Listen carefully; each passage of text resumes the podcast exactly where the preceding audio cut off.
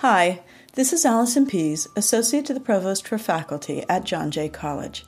This fall, the Teaching and Learning Center continues to celebrate excellence in teaching by interviewing former recipients of the college's Distinguished Teaching Prize. In this interview, I talked to Professor Elton Beckett, lecturer in the Communication and Theater Arts Department.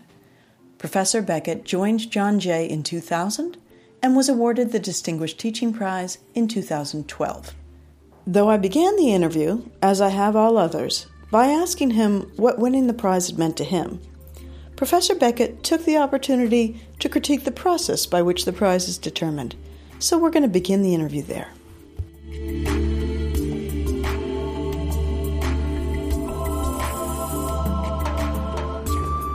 My job, as I see it, is to help them discover that there's more options than they came in with. And the teaching prize, for me, I, I wish that the that the mechanism for recognition in the teaching prize was more student centered than it turns out to be more faculty centered because eventually what you get judged on is the materials that you turn in. And I think that that sort of leaves, even though I know my students support me strongly, I think that the and I've always said this, I think that the prize should be really one that's started by the students, that's chosen by the students, um, because I think they know what good teachers are.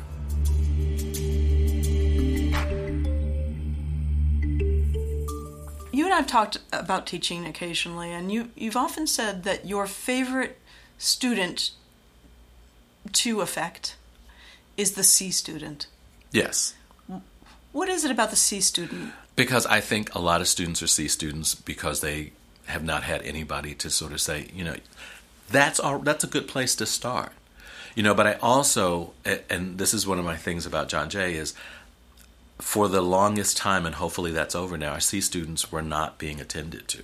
Mm. You know, they were average students so super academics weren't interested in them and they didn't cause enough problems in the classroom for anyone to say, okay, I got to do something with you. Uh, you're just disrupting my class. Students would come, they would sit, and they would do.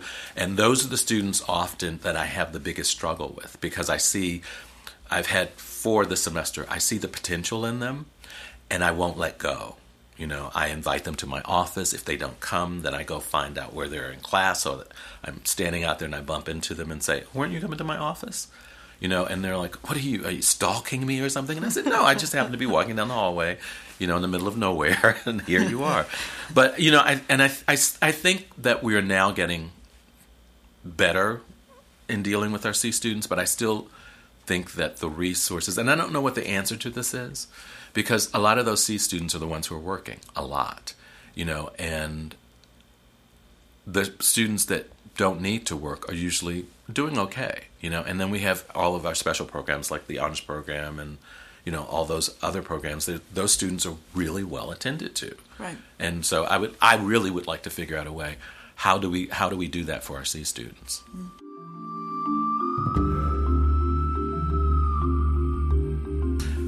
So, students who've taken your classes rave about the experience. They describe you as inspirational, caring, hilarious, accessible, respected. The list of positive adjectives is really long. So there's no doubt that students value you as a person and they respect you as someone, one student explained it, who's trying to prepare students for their future. One student wrote, his own life experiences shed a light how on how any student can go from nothing to something. What is your personal experience and how does it feature in your teaching? Well, I was, and I tell them this, I was the first one of three students in junior high school to integ- integrate my junior high school of 1,500 students, which was not easy, but you know, I was I come from a community that my parents raised us. Race was always the last excuse. You just were excellent. That's what you were. It was a a huge burden but it was something that we all got through.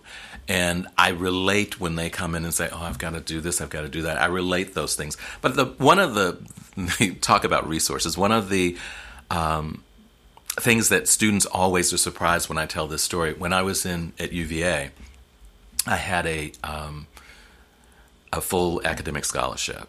And I was there for four years and I starved for four years because my parents didn't have a lot of money to send me. And I didn't realize until about 10 years ago when I went to a reunion that I had the opportunity and there was always um, a meal card waiting for me, but I never picked it up because I never knew it was there. And people just take it for granted that you know these things. That's incredible. So, um, one of the, and I only found out 10 years ago because I was in a group of people we were talking about, and they said, "Oh yeah, I remember you. You know, you were in the theater guy, but you never came in the cafeteria, and we thought guy. that you weren't." I was very skinny. I had a 26 and a half inch waist. um, and uh, another guy said, uh, "What's your name?" And I said, "Beck." And he said, "I thought that, yeah, because my name begins with a B or something like that." And he said, "And your card was always behind mine." And I said, "What card?" And he said, "Your your dining card." You know, I never knew that because I never knew to ask, and that's the position that a lot of our students are in. It's like most of our students work too much, work two jobs because they don't apply for scholarships. And when you take them to the you know you you show them the scholarship page and you say these are the things that are open to freshmen these are the things that will be open to you and i've had students i've had students that have graduated that have gone through with extra money after applying for scholarships because they're some of them are really really good at figuring out ways to, to do things. And the, and the others are it's hard though because they're not used to getting what they consider something for nothing. And so having to convince them that, that there is they're not getting something for nothing. They're getting an education and they're they're putting you know they're um, investing their time in this in the same way they would be investing in a job or those hours that they would put in a job so it's difficult um, the most difficult thing about telling personal stories is to make sure that you don't start to get indulgent about what the that you don't lose the purpose of the story.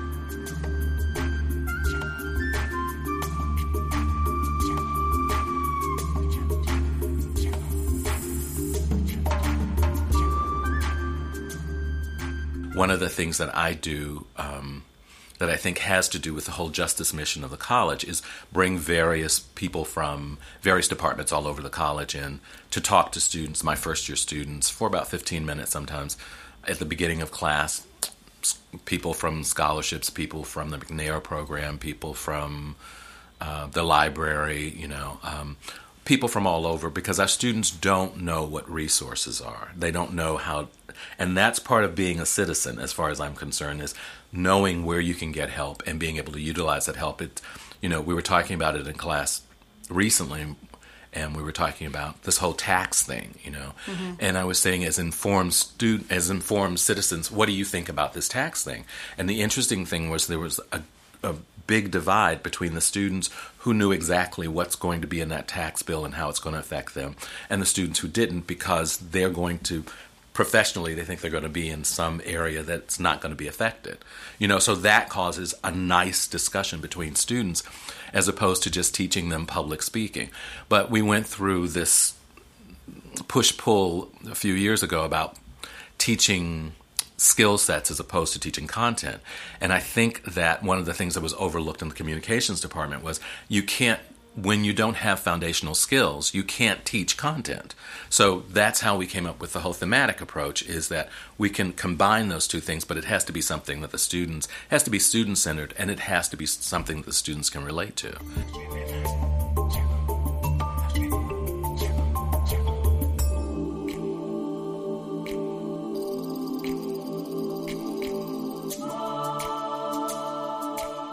Because one of the other things that I go to in class is about education. What is education as opposed to just getting a degree, which is what a lot of our students think. I get that diploma, I'm going to be a success. And I tell them it means absolutely nothing because you, you're competing with the rest of the world. What you need to get is an education. And one of the things that happens a lot of times and, and, my mantra is sort of what is your journey going to be at john jay? You have to strategize and think about what that journey is going to be. And i say this from the first day of first year first semester until if i see them in the hallway the first question i ask is how's your journey?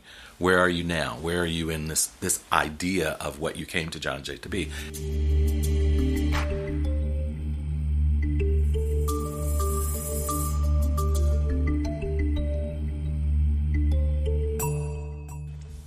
are a certified practitioner of something called kinesthetic voice and body training with the Lessac Training and Research Institute. Can you explain what that is and how, if at all, it comes into play in your teaching? Absolutely. well, Arthur Lessac, who was actually my mentor as well, died at 102 after um, he had been teaching class two weeks prior to that in Europe somewhere. And I met Arthur when he was in his late 80s, maybe 90s. Arthur is one of the the only American voice teacher. Um, there's Kristin Linklater. There's um, Catherine Fitzmaurice, and and you know they're they're all English. And um, Arthur's our system is based on a kinesthetic approach, which means that we feel the voice. So you, when that whole idea of most people train voice people by listening to the voice and and doing ear training, we do it by physical sensations on the hard palate.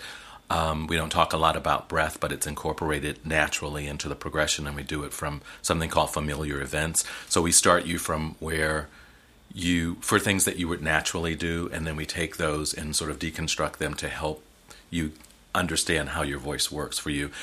How does it apply to my teaching? It changed my life. Um, I studied it in undergrad school, but they didn't call it that. They, you know, it's a little snippet of this and a little snippet of that. I got involved because I called. I was looking for other training in theater other than being an actor and a director. And I called all the major schools and talked to all the major people. And When I called Arthur's, I spoke to Arthur. And he was just an amazing person. And we went through lots and lots of training, usually in the summer for six to 12, six, six weeks um, for like three summers. And then you go through teacher training and all this stuff.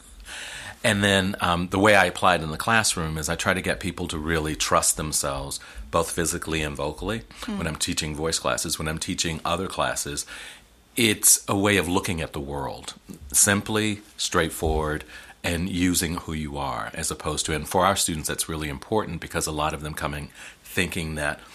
Um, thinking that they don't already possess something that's worthwhile. Yeah. Um, so getting them to understand that first of all they've and all of our students aren't hard luck cases. I it's like saying I mean to me I just went through this in class. It's like saying all black people in America are poor and disadvantaged, uneducated, and live right. in ghettos. That's not the you case. know, and we have a lot of even people that teach here have the construct that our students are all these needy students who don't know how to take care of themselves, who have no good educational background, right. you know, and there and we have students like that, but those students also have something else. So the LESSAC training to get back to that, the LESSAC training teaches you to sort of recognize people for who they are yeah. and to take them. You, you're not really in most of the techniques that I've studied, and I've studied lots of voice techniques and lots of acting techniques when you start with someone, you all, always take them back to zero as though they start out with nothing. LESSAC takes you from where you are and helps you to recognize what your what your strengths are. And Wonderful. So it really translates in, into the classroom for me.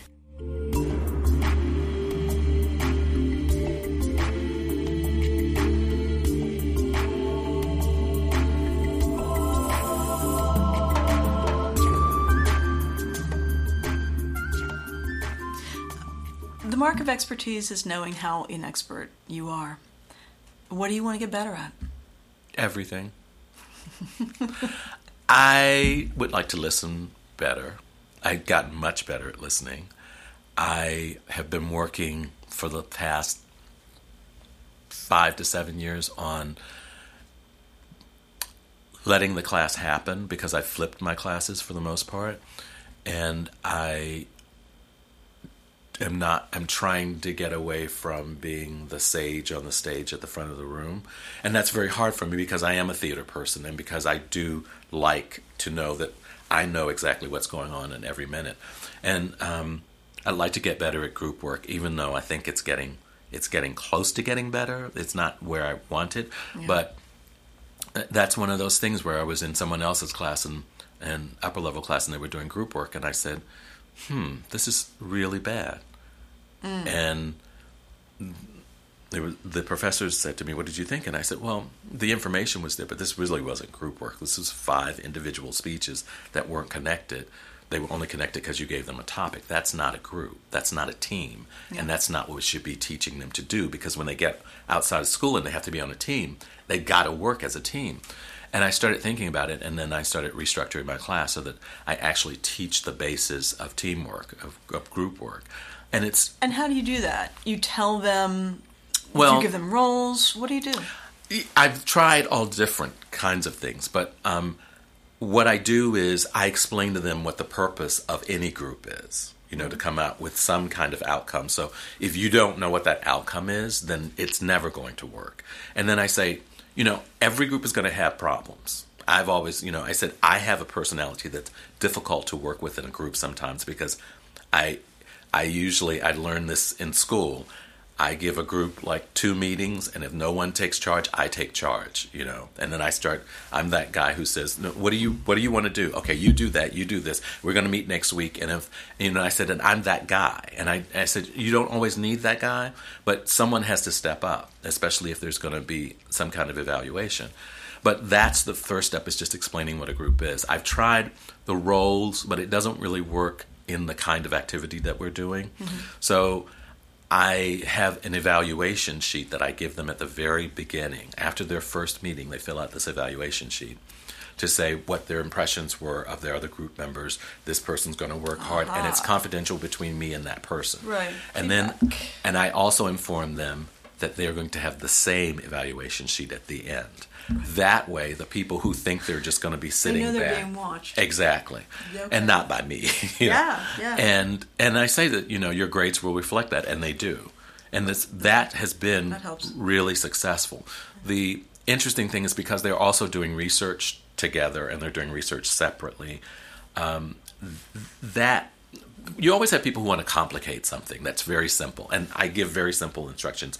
Every assignment that I have is written because I don't want people to say I didn't understand, I didn't get that part, you didn't tell me this. You know, mm-hmm. I learned that the hard way. So the group thing for me is one of the things that chal- that still challenges me. But the biggest thing is not judging, and mm-hmm. that's really hard for me. Not judging students based on. And I had I have conversations with other professors about this, and this is one of the things I admire most about Greg, is that his office is always full of students and they just sit around and talk, you know, in the old, old way that we used to, well, I never did, but most people did in their college.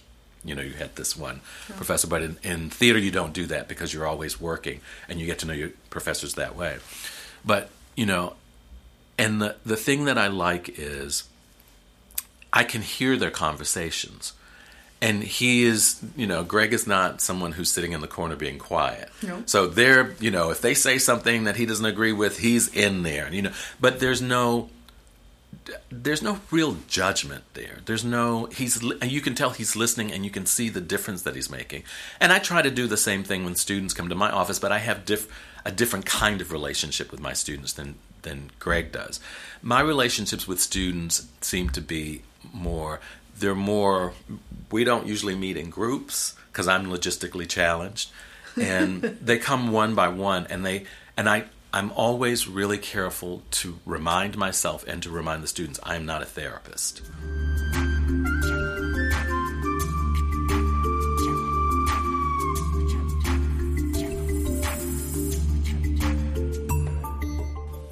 the spirit of making small changes mm-hmm. that can positively affect student learning, is there some small thing that you do that you think others could adopt and that would help them, help students learn?